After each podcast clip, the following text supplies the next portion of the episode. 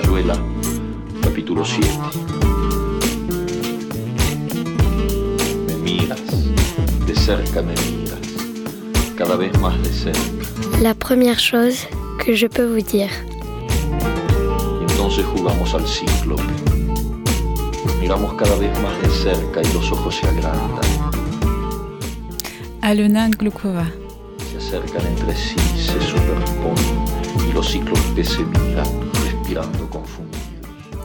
La première chose que je veux vous dire, c'est que pour voir la forêt, il faut fermer les yeux. On ne verra pas la forêt avec les yeux ouverts. Vous n'y arriverez pas du premier coup. Il faut apprendre. C'est comme la natation.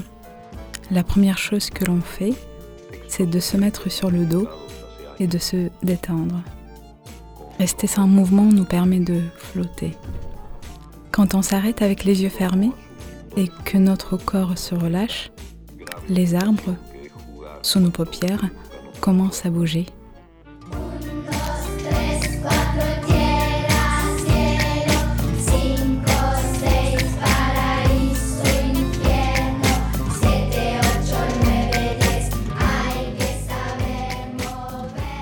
Bonjour à toutes, bonjour à tous, bienvenue pour cette revue radiophonique, radiophonique, la première chose que je peux vous dire. Je suis avec Aliona Glukova. Coucou. Bonjour, bonjour Oksana. Alors, tu es romancière, tu es née à Minsk en Biélorussie, tu vis en France, tu écris en français. Avant d'écrire, ou en tout cas avant d'écrire pour publier, tu as travaillé comme traductrice, enseignante, coordinatrice culturelle.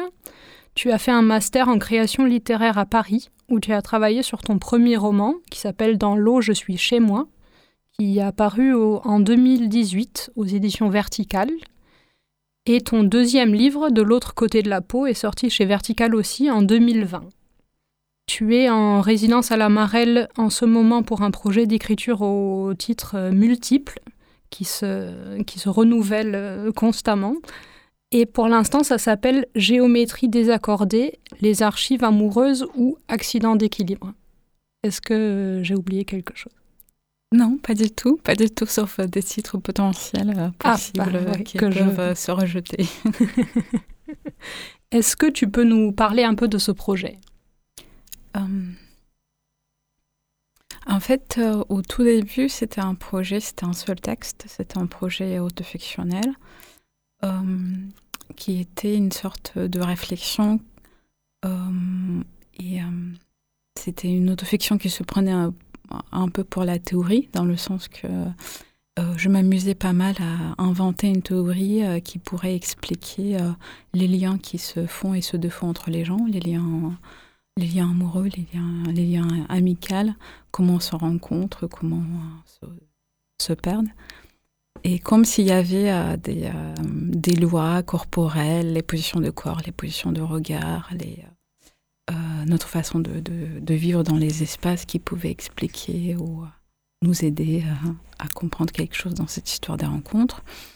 Et à côté de ce texte, il y avait un autre texte qui s'écrivait, un petit peu malgré moi. C'était une histoire fictionnelle d'un adolescent qui s'appelle Mika et qui cherche, euh, qui a perdu son chien, qui s'appelle Lobo. Et pour le trouver, il, le- il a fait plein de- d'apprentissage dans ses rêves. Et en fait, euh, les deux histoires, euh, on, on peut dire, ils n'ont rien à voir une avec l'autre, mais ils s'écrivaient en parallèle. Et il y avait une sorte de nécessité de les lier. Et là, je suis en train de le faire. Euh, je sais pas si je vais y arriver. Est-ce que c'est important de s'amuser dans l'écriture? Parce que tu dis tu t'amusais à. Euh, oui, je crois. Euh, euh, je, pense au tout début, pour moi, c'était pas ça. Au tout début, euh, pour moi, j'ai, j'ai- je tenais beaucoup à l'écriture authentique, qui, qui était pour moi une écriture un peu déchirée, je dirais, même si elle était très retenue, mais pour moi, c'était quand même une affaire de, de, de, de, de regarder la douleur. Et euh, avec le temps, ouais, je me suis rendu compte que c'est, important aussi de, de jouer un petit peu. Qu'est-ce que ça, ça change alors dans l'écriture? Euh, bah, j'ai l'impression que l'écriture devient davantage plus aérée. En fait, j'étais plus avant, j'étais plus dans l'écriture très concentrée, très retenue, très contenue, euh, très fatigante aussi pour moi. Et aujourd'hui, je suis dans l'écriture un peu plus fragmentaire, plus je fais, je fais pas la ligne droite, euh, pas le chemin sur lequel je marche d'une manière très concentrée, mais je fais des cercles autour. Mhm. Euh, et euh, j'ai l'impression comme ça aussi, j'élargis la zone, la, la, zone imaginaire de cette écriture. Ok. Est-ce que l'écriture en devient plus intuitive aussi? Oui, elle est un peu moins contrôlée, euh, moins cérébrale et davantage plus, plus intuitive. Est-ce qu'on peut parler un peu de cette histoire d'auto-fiction? Toi, tu as dit, tu as employé le mot authentique tout à l'heure même. Euh, pourquoi est-ce qu'il fallait au début que l'écriture soit une parte de, de toi? Enfin, parte de toi dans la vie réelle en quelque sorte.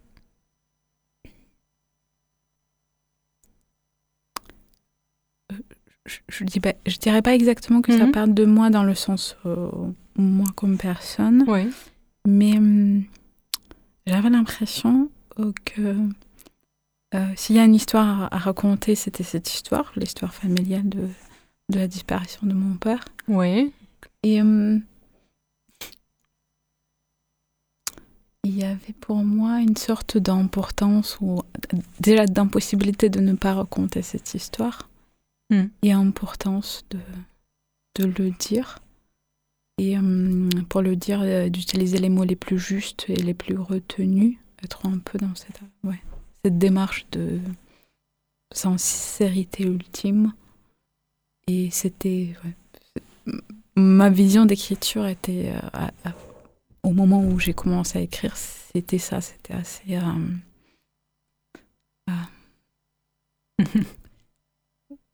je, ne sais pas comment, comment, dire. Il, y avait une sorte de mélange de, je sais pas, euh, de, de, euh, du courage euh, un peu écorché, un peu, voilà, un peu ultime, un peu fataliste. Hmm. Et, et, la fiction là-dedans, enfin, est-ce que, quand est-ce que tu savais qu'il fallait que ça passe par la fiction? Ouais, Parce que j'ai l'impression, en regardant autant ton projet de maintenant que ceux d'avant qu'il y a la fiction ou la littérature, je ne sais pas trop lequel, vient un peu toujours combler quelque chose ou compléter quelque chose. Est-ce qu'on peut dire comme ça? Oh, Justement, en fait, ça, vient combler, ça vient compléter. Et, après, j'apprends que juste, parfois, par la fiction, on peut raconter euh, des choses d'une manière presque plus authentique. Mmh. Euh, que déjà en se souvenant, on,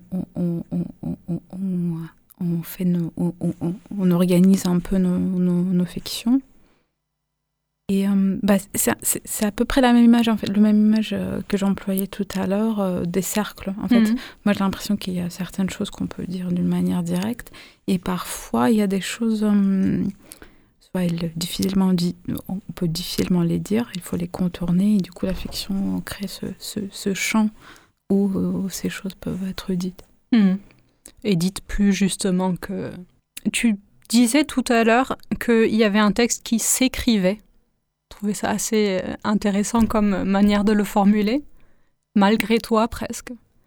Euh, est-ce que tu peux revenir là-dessus un peu Enfin, comment ça, un, un texte s'écrit et toi, tu, tu fais juste le geste mécanique? Est-ce que c'est des fois une impression qui peut ressembler à ça ou ou un texte surprend, ou il fait un peu ce qu'il veut. Dans quel sens est-ce que tu as employé cette expression? C'est justement par rapport à ce, plutôt par rapport à ce deuxième texte de cet adolescent Mika. C'est pas qu'il s'écrit malgré moi, mais en fait, c'est qu'il y a des images qui m'ont venu assez, euh, assez tôt. C'était tout bleu. et, euh, et, les prénoms. Euh, le prénom du personnage, euh, le nom de, son chien, et, et la sensation que cette histoire existe quelque part. c'est pour ça peut-être que j'ai, parce que je me suis pas rendu compte en fait que je, que je, me, suis exprimée de cette façon. Mais c'est quand même moi qui, qui, l'écris, mais je, contrôle un peu moins de choses. Mhm. Comment tu avances dans un projet d'écriture? Est-ce qu'il y a un moment où tu sais, là, je vois où je vais? Ou est-ce que tu te laisses guider presque par, le, par un geste euh, même ou par, euh, par l'écriture elle-même? Enfin, Est-ce qu'il y a un moment où tu te dis, euh, c'est en train d'arriver? Enfin, Il est là maintenant, le texte. Hmm. Il y, a, il y a un moment, parce qu'en fait, très, très souvent, je commence avec beaucoup, beaucoup, beaucoup de fragments. Mhm. Ensuite, euh, euh, qui, qui, sont vraiment très intuitifs. En fait, j'ai pas du tout le, corpus, le corpus, l'arborescence de l'histoire avant de commencer à l'écrire. Et euh, du coup, je me retrouve à écrire des fragments, voilà, tous les jours. Et puis, à un moment donné, c'est une sensation corporelle. elle est agréable et désagréable en même temps. Mhm. un petit peu, je sais pas, entre ventre ou poitrine je sais que c'est là en fait. Et euh, je peux être au, milieu de l'écriture. Ça correspond pas au niveau de au, à l'étape où je suis vraiment dans l'écriture, mais je sais que euh, je peux même ne pas savoir comment ça termine, mais je sais qu'elle est mhm. là. En fait, il y a une présence de de cette histoire dans, presque corporelle. Mhm. Est-ce que tu as l'impression que l'écriture avance autrement à partir de ce moment-là? Oui, oui, oui. Euh, elle avance autrement, c'est un peu plus frénétique. Et euh, je suis davantage, euh, ouais, plus, plus, plus, davantage prise par cette histoire. Est-ce que tu dirais que tu prends de l'assurance à ce moment-là, dans l'écriture? Ou est-ce qu'on peut parler d'assurance d'ailleurs? Je, dirais que c'est pas l'assurance, c'est un peu le, le, On dit le foie ou la foi? La foi. la foi. je confonds toujours. Bon, comme c'est un peu corporel, on, peut, dire les deux. C'est, c'est, pas l'assurance et la foi, en fait, parce que c'est quelque chose qui n'existe pas presque jusqu'à la fin, avant que ça existe. Mhm. Du coup, il faut y croire, parce que on se retrouve avec un brouillon mélangé, on se dit, on écrit une histoire, mais en fait, ça n'existe pas. C'est la foi, et peut-être à partir de ce moment-là où je le sens, je sais pas si c'est l'assurance j'ai l'impression d'être presque un peu plus perdue parce qu'en fait, j'ai l'impression que là, je vais bientôt arriver à la fin de l'histoire et c'est très triste. du coup, je me sens genre, comme, comme je vais être délaissée euh, bientôt. Hmm. C'est drôle parce que je lisais euh, un, un, un, livre de, qui sont des extraits de journal ou de lettres de Virginia Woolf et ça s'appelle. Attends, comment ça s'appelle? Quel soulagement de se dire j'ai terminé. Et donc pour toi, ce serait exactement le contraire. Ouais, je crois. En fait, il y a un soulagement, mais euh, c'est tellement triste. tu te sens vraiment délaissé, en quelque sorte. Oui, oui, oui. Et tu as l'impression de devoir euh, libérer le texte, un peu? Enfin, de, de lâcher prise pour qu'il fasse sa vie? Est-ce qu'on peut parler de, de sensations de cet ordre-là? Oui, c'est un peu ça. Parce qu'après, je, je, sais que, étrangement, ensuite, euh, je détache de mon texte d'une manière assez voilà, flagrante. Mhm. Et, mais justement, c'est peut-être pour ça que, euh, que, que j'ai cette sensation de perte, parce qu'il y, y, aura cette séparation qui va se passer ensuite. Euh. Tu n'auras plus prise Non, pas du tout. Ouais. Est-ce que le moment de relecture d'un texte, parce que là on parlait beaucoup d'écriture, de, projets en train de, s'écrire ou d'être écrit, les deux, euh, mais le process de processus de relecture, qu'est-ce que ça fait? Est-ce que c'est un processus douloureux? Douloureux, pas forcément euh, parce que tu le moment de la séparation s'approche, mais mais vraiment, la, la réécriture, la correction d'un livre, qu'est-ce que ça fait? Hum, je, je dirais pas que c'est douloureux, mais c'est ouais, ça, ça, peut être un peu fastidieux parce mhm. que euh, justement, c'est on est voilà, on est tout, tout, tout, seul avec son texte dans, dans, dans ces, boîtes, à, le, cette boîte de, de, la tête, à le, à le, le lire et le, le relire, de le restructurer. Et on voit plus rien en fait c'est assez étrange en fait ces démarches de, de, de, de relecture parce qu'on ne peut jamais être le lecteur, un vrai lecteur de son texte. Ah. Du coup, quand on le relit, on relit juste euh, voilà, au niveau de, je sais pas, c'est de la stru- structure, est-ce que ça fonctionne, est-ce que ça fonctionne pas. Et à la fois, on peut pas, on, on le lit pas vraiment. Mm. C'est, euh, mais c'est plutôt, même si c'est fastidieux, c'est plutôt apaisant comme, euh, comme moment, Ah. je dirais. Ok. C'est un peu comme, euh, comme quand on écoute et on écoute un tout petit peu toujours ce qu'on veut quand on écoute quelqu'un. Mm. Est-ce que c'est la même, la même chose quand, quand tu relis ton propre texte, tu lis ce que tu veux euh, voir écrit en fait? Oui, c'est ça. Mais c'est aussi un peu comme faire le ménage. euh. Ah. c'est rassurant. Ok. Euh, sur, tu parlais tout à l'heure de te perdre et euh, sur le, le blog de, de la Marelle, tu, ton, ton blog, il y en a, quel- il y a quelques entrées, ça s'appelle Comment se perdre quand on écrit. Est-ce que c'est important de se perdre? Est-ce- Qu'est-ce que ça veut dire se perdre dans l'écriture? Justement, c'est pour, moi, c'est li- c'est lié à cette euh, absence de contrôle. Euh, hum, c'est aussi une démarche très intuitive.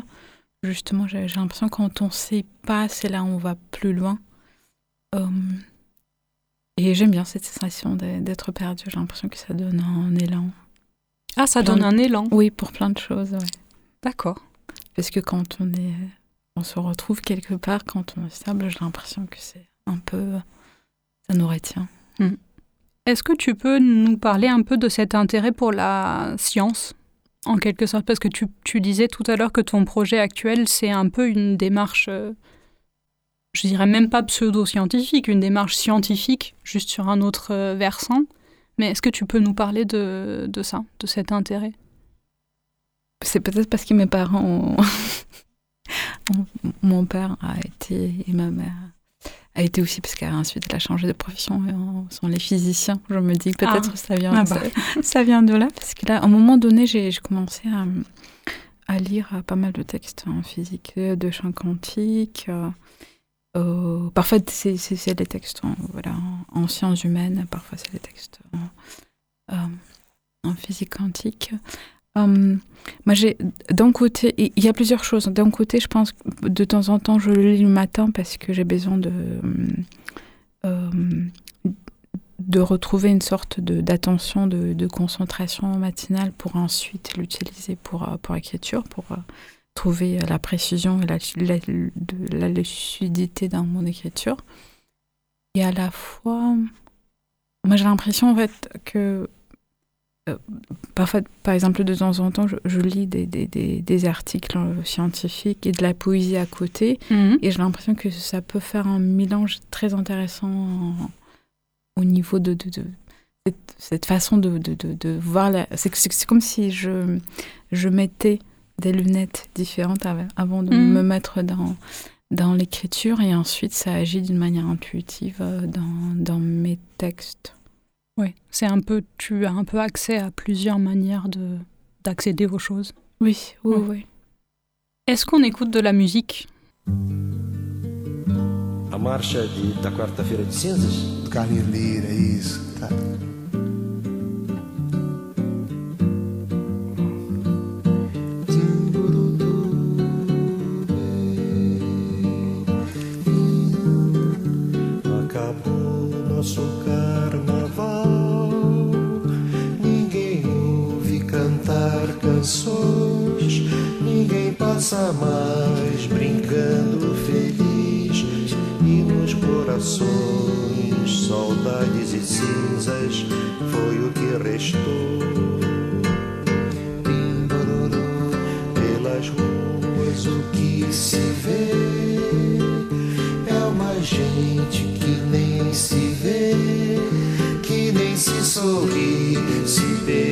Se abraça e sai caminhando, dançando e cantando cantigas de amor. E no entanto é preciso cantar, mas que nunca é preciso cantar. É preciso cantar e alegrar a cidade. Tristeza que a gente tem. Qualquer dia vai se acabar, todos vão sorrir. Voltou a esperança, é o povo que dança, contente da vida, feliz a cantar. Porque são tantas coisas azuis e há tão grandes de luz, tanto amor para amar e que a gente nem sabe. Quem me dera viver pra ver e brincar outros carnavais com a beleza dos velhos carnavais. Que marchas tão lindas e o povo cantando seu canto de paz.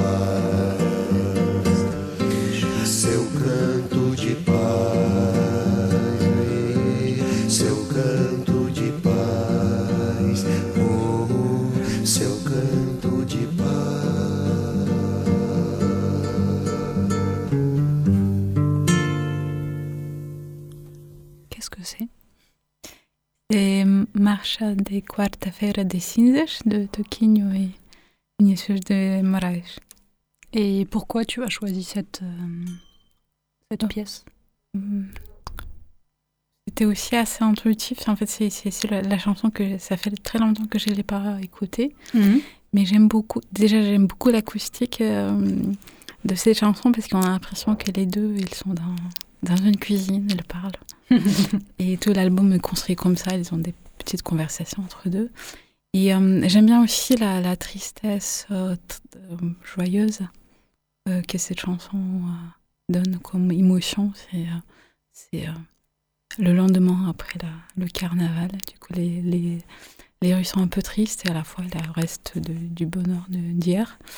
Et j'aime beaucoup, il y a une phrase, bon, c'est tout simple comme phrase, mais a tristeza que gente tem, qualquer dia va acabar. Euh, la, la tristesse qu'ont le gens un jour euh, va terminer. Mhm. C'est ouais, peut-être pour ça que j'ai choisi euh, cette chanson. Ouais. Il y a une forme de nostalgie aussi. Oui, nostalgie joyeuse, ouais. Mm. Solaire.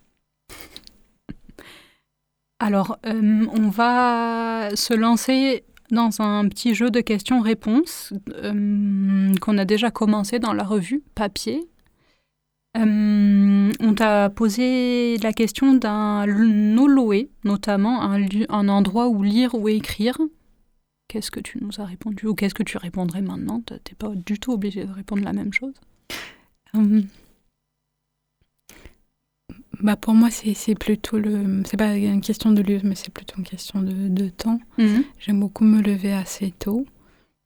Euh, parfois c'est 5 heures. Il y a des périodes où c'est 4 heures. Et j'aime bien cette silence nocturne, mais un peu de l'autre côté. Euh, et euh, ensuite, ça peut être chez moi, ça peut être chez quelqu'un, mais l'i- l'idée c'est une maison, un appartement. L'idée c'est que tout le monde dort autour de moi. Mm. Et moi je suis réveillée. Et euh, j'aime bien aussi quand il y a, quand il y a une ouverture avec, vers l'extérieur et je sens un petit peu ce monde nocturne euh, qui dort euh, noir autour. En train de se réveiller. Oui.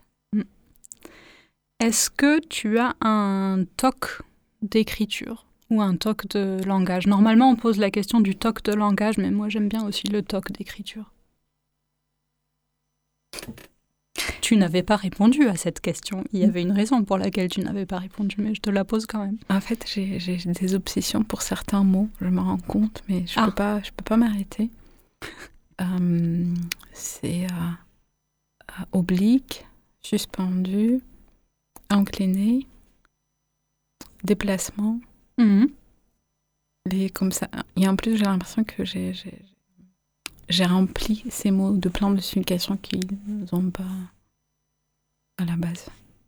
Est-ce que tu crois que tu as une obsession pour ces mots à cause de ce qu'ils représentent, même si, bien sûr, ils, représentent différentes choses à différents moments du travail Mais ou est-ce que c'est une obsession euh, qui est liée à soit à la sonorité du mot, soit à, sa position dans, un contexte euh, linguistique?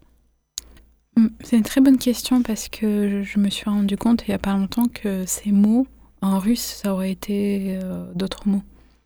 Du coup, euh, Tu t'es rendu compte de ça tout il n'y a pas longtemps Il y a que pas- ça aurait fait d'autres mots en russe? Oui. Ça, veut dire que je n'aurais pas choisi ces mots-là, Ah, en oui. fait, parce que j'essayais de, de- justement de les traduire, les mots, le mot oblique, le mot... Ouais. Et je me suis dit, bah, non, en russe, c'est pas forcément un mot que j'aurais une tendance d'utiliser euh, davantage. Mhm. Du coup, je pense qu'il y a les deux. Il y a la sonorité et il y a presque. Moi, j'ai l'impression que j'invente un petit peu ma propre langue dans la langue française. Du coup, tout ce que signifie pour moi ces, ces trois, quatre mots, c'est pas du tout. euh, signifie pour euh, d'autres personnes qui parlent français.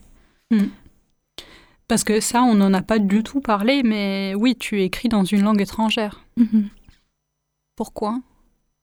Hum, Parce que moi, j'ai- l'impression d'inventer une autre langue dans cette langue, mais en plus, je pense que je ne me rends pas compte exactement quelle langue je je- j'invente. en fait, c'est un peu une démarche particulière hein, de, je sais pas, distanciation. De... C'est peut-être un peu une, j'allais dire une métaphore de l'écriture, de d'écrire dans une langue étrangère, parce qu'on écrit toujours dans une langue étrangère, même si on écrit dans notre langue. Mais peut-être même c'est pousser un peu jusqu'à à l'absolu ce que c'est d'écrire, d'écrire dans une langue qui n'est pas ta langue maternelle. Oui, c'est peut-être euh, hein, c'est peut-être pas mal ça. Hum, Est-ce que tu... Comment dire Est-ce que tu as l'impression que euh, ça te permet un espace de liberté plus grand aussi? D'écrire dans une langue qui est peut-être moins chargée? Euh, je crois. Hum, J'ai l'impression que. À la fois, c'est- assez paradoxal parce qu'à la fois, même aujourd'hui, où ça fait un moment où j'écris en français, à la fois, je suis quand même assez limitée dans cette langue, dans, dans, dans la- dans le sens que je n'ai pas une dizaine de synonymes pour, Mhm. chaque, euh, pour chaque mot et je ne peux pas choisir de registre. Et à la fois, j'ai l'impression que c'est une sorte de liberté assez paradoxale parce que. euh, euh, je prends les mots les plus simples, je les remplis avec et, et- j'essaie de, de créer l'essence, les significations de ces mots euh, par les arrangements, par les, constructions des phrases, etc. Et du coup, je me sens vraiment davantage libre presque de construire avec cette construction de la langue, la, construction du, du, du monde en fait. Hmm. Est-ce que, parce qu'on va bientôt s'arrêter, est-ce qu'il y a une question que tu aimerais trop qu'on te pose un jour en entretien, mais on te l'a jamais posée? Tu peux dire non hein, si t'as pas d'idée. Une question philosophique, je sais pas. Ah. je sais pas lequel. C'est quoi le sens de la vie, Aléona Bon, bah vas-y, c'est quoi le sens de la vie?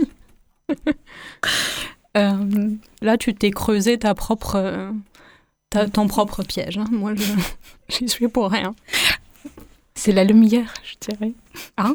Bah, c'est beau pour s'arrêter, ça. Merci.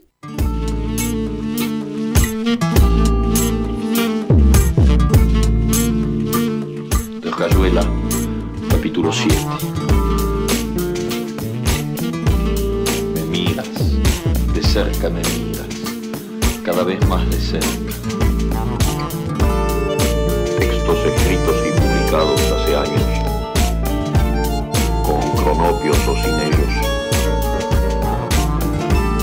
en torno a su mundo de juego, a esa grave ocupación que es jugar cuando se buscan otras puertas.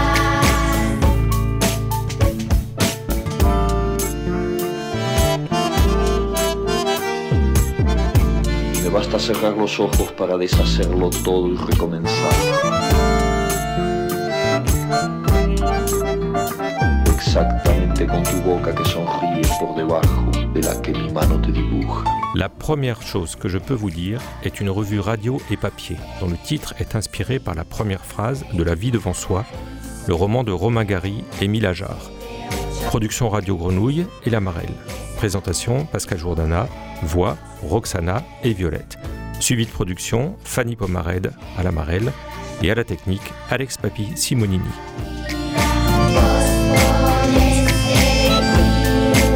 L'Amarelle est une structure hébergée à la friche Belle de Mai qui encourage l'émergence de nouveaux talents littéraires et facilite les échanges entre les écrivains et le public.